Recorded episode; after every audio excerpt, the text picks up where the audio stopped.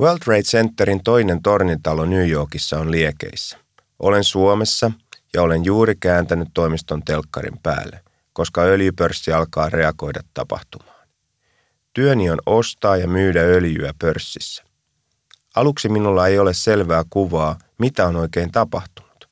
Käyn läpi omien öljykauppojen hintariskejä ja seuraan toiselta ruudulta öljypörssin liikkeitä ja toiselta CNNn livekuvaa.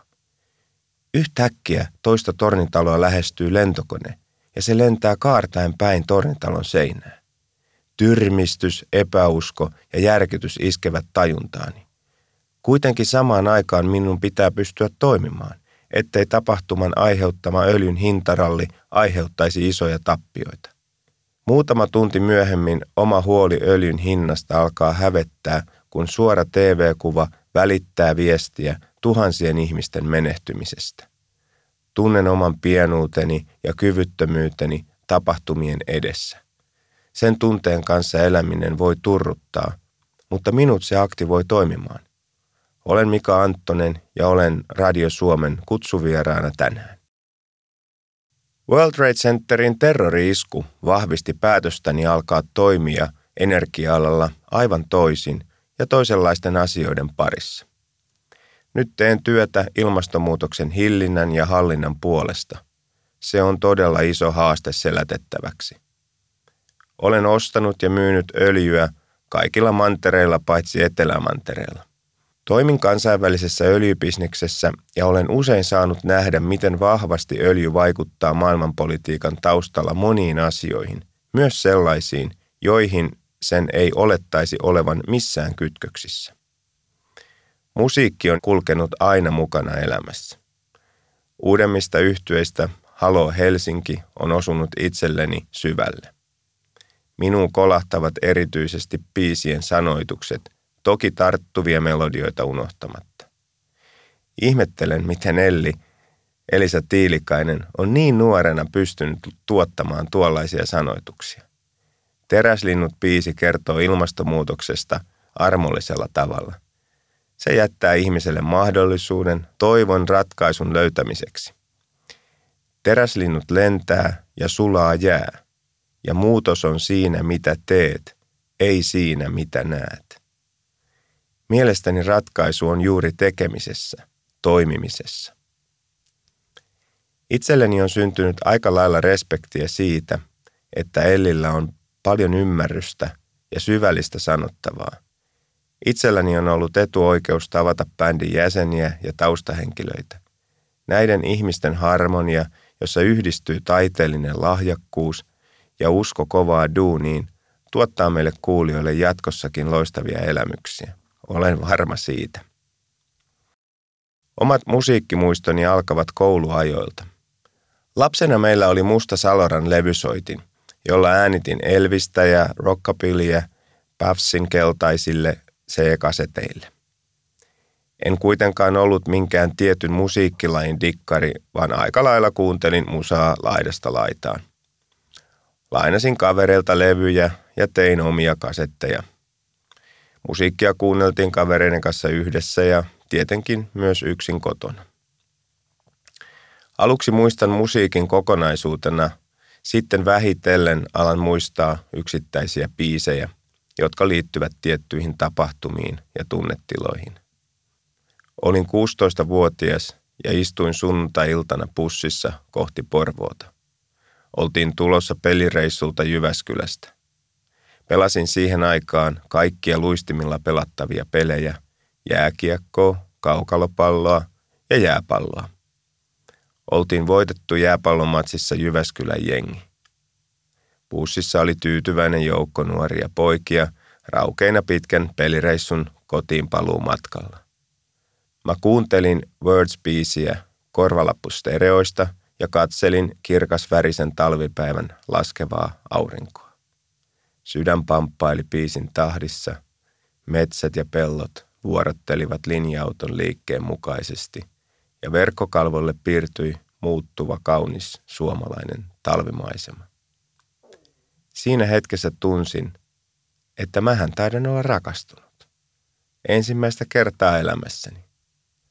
Pussin saavuttua perille kiirehdin pelikassia raahaten tyttöystäväni nykyisen vaimoni luo. Lukiossa meillä oli poikaluokka. Se oli pitkän matikan luokka, jolla oli siis pelkkiä poikia. Koulunkäynti muistutti kyllä aika lailla yläasteen koulunkäyntiä, koska me keskityttiin muihin asioihin kuin opiskeluun. Historian opettaja sai meidät liekkeihin. Hän oli sellainen vanhempi herrasmies, jolla oli usein työasuna liivipuku.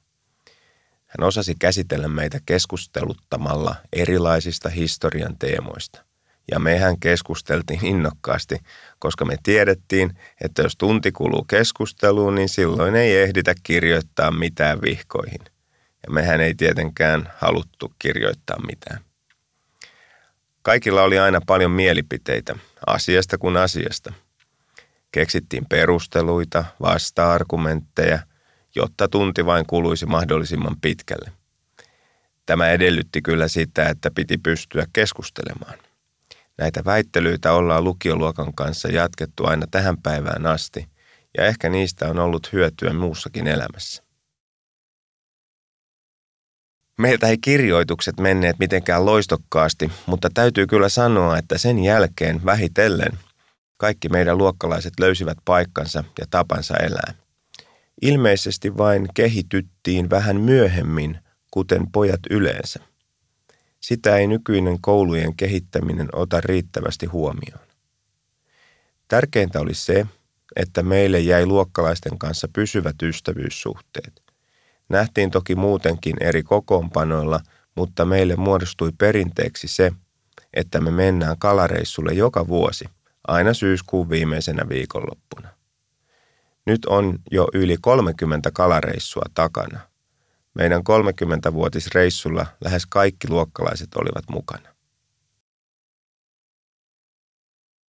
Itselleni on sopinut hyvin se, että työ ja ystävyyssuhteet ovat sopivasti erossa toisistaan. Työelämä on oma juttunsa ja yksityiselämä oma juttunsa. Itselläni oli laaja kaveripiiri jo ennen kuin menin työelämään – ja olen siitä hyvin kiitollinen. Mulla on vahva arvo ja tunne siitä, että kaveria ei jätetä. Työelämässä tulisi kuitenkin pyrkiä olemaan mahdollisimman objektiivinen kaikkia kohtaan, eikä toimia ystävyyden pohjalta. Hyvä velitoiminta sopii tosi huonosti työyhteisöihin.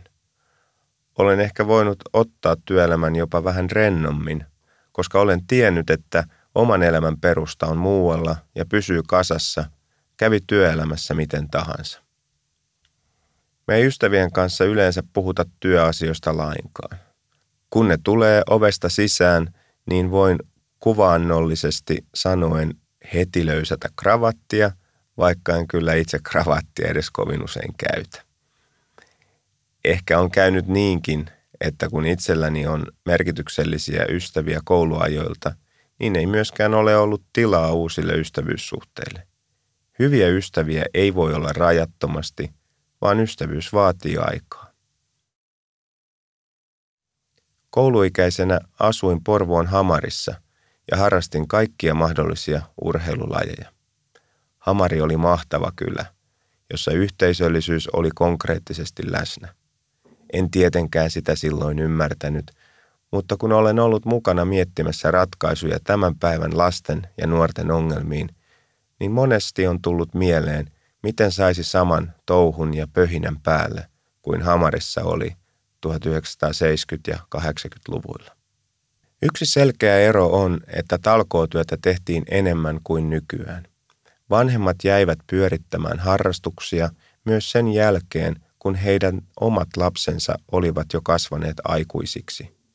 Sellaista harvoin enää nykyään näkee. Yleensä ollaan mukana vain juuri sen ajan, kun omat lapset harrastavat. Olen Mika Anttonen ja olen Radio Suomen kutsuvierana tänään. Puhun teille työnteosta, öljystä ja toivosta. Öljy on yksi keskeisimmistä nykyelintason mahdollistajista, mutta se on saanut aikaan myös paljon pahaa eikä ainoastaan ympäristön suhteen. Kun toimin öljytraderinä ja tein öljykauppaa ympäri maailmaa, näin monia yhteiskuntia ja usein niiden nurjia puolia. Itselleni tulee hyvä mieli joka kerta, kun palaan maailmalta Suomeen. Olen kiitollinen tästä yhteiskunnasta, jossa olen saanut kasvaa ja elää. Ja kiitollisuudesta saan voimaa arkipäivään. Jaksan ponnistella, jaksan tehdä töitä ja maksan mielelläni veroja. On varmastikin peruja lapsuusajalta Hamarista ja äidin kotikasvatuksesta, että olen ollut aina valmis tekemään töitä yhteisten asioiden hyväksi ja kokenut ne työt hyvin tärkeiksi. Olin mukana peruskoulun, lukion, armeijan ja ylioppilaskunnan erilaisissa vapaaehtois- ja luottamustehtävissä. Niistä hommista sai monenlaista oppia ja kokemusta. Esimerkiksi ihmisten johtaminen toiminnoissa, jossa kaikki ovat mukana vapaaehtoisesti ilman korvausta, on mitä parhainta oppia työelämää silmällä pitäen. Monet tämän päivän ongelmat eivät olisi niin suuria, jos yhteisöllisyys ja talkootyö olisivat samassa arvossa kuin mun lapsuuden aikaan. Silloin jokaisella lapsella oli halutessaan mahdollisuus ainakin yhteen harrastukseen. Tänä päivänä se ei ole enää mikään itsestäänselvyys, koska monet harrastukset maksavat niin paljon. Kun toimin öljytraderinä, työni painottui arkipäiviin. En olisi tuohon aikaan edes pystynyt tekemään töitä viikonloppuisin, koska öljyn pörssikauppaa käytiin vain arkisin. Maanantaista perjantaihin tein töitä tosi paljon. Markkinoita oli seurattava lähes koko valveillaoloajan, koska New Yorkin öljypörssi meni kiinni vasta ilta kymmeneltä Suomen aikaan ja Aasiassa kauppa alkoi jo varhain aamulla. Työtä pystyi kuitenkin tekemään vain toimistolla, koska oltiin kiinni toimiston näyttöpäätteissä. Ei ollut internettiä, kännyköiden tulo vähitellen vapautti työnteon muuallekin. Oli todella hyvä homma, mutta täysin sattumaa, että oma kaikista tiivein työrupeamini kansainvälisen öljybisneksen parissa ajoittui aikaan ennen lasten syntymää. Lähdin yrittäjäksi Nesteen globaalin öljytuotetradingin vetäjän paikalta 1996 elokuussa. Päätös oli elämäni vaikein ja olisi voinut olla erilainen, jos lapsia olisi ollut jo silloin. Alussa yrittäjänä tein samoja hommia kuin olin tehnyt nesteellä, mutta perheen kasvun myötä alkoi herätä ajatus, että näistä traderin hommista aikaeroineen pitää päästä paremmin perheenisän rooliin sopiviin hommiin. Siihen tarjoituikin mahdollisuus. Vuosituhannen vaihteessa myin trading-bisnekset ja keskityin huoltoasemakauppaan. Työn tempo muuttui ja aloin sen myötä pohtia, voisinko tehdä jotain oikeasti merkityksellistä. Halusin selvittää itselleni, mitä energiasektorilla pitäisi saada aikaan ihmisten, yhteiskunnan ja tulevien sukupolvien näkökulmasta. Tämä kaikki johti minut aivan uudelle tielle. Olen nykyään mukana kehittämässä täysin uudenlaisia ratkaisuja, joilla ilmakehän hiilidioksidipitoisuutta saadaan laskemaan. Omassa yrityksessäni on tähän ainutlaatuinen mahdollisuus, koska meidän ei tarvitse toimia pörssiyhtiöiden tavoin. Meidän ei tarvitse tähdätä osakkeen arvon nostamiseen eikä osinkojen maksamiseen. Monet onnekkaat taloudelliset onnistumiset öljykaupassa antoivat firmalleni resurssit uusien ratkaisujen kehittämiseen. Uusia ratkaisuja ei pysty kehittämään ilman rahaa, ilman positiivista kassavirtaa. Se on erittäin tärkeää muistaa. Meillä siis fossiilinen öljykauppa on tuonut tarvittavat rahavirrat uusiutuvan energian kehittämiseen.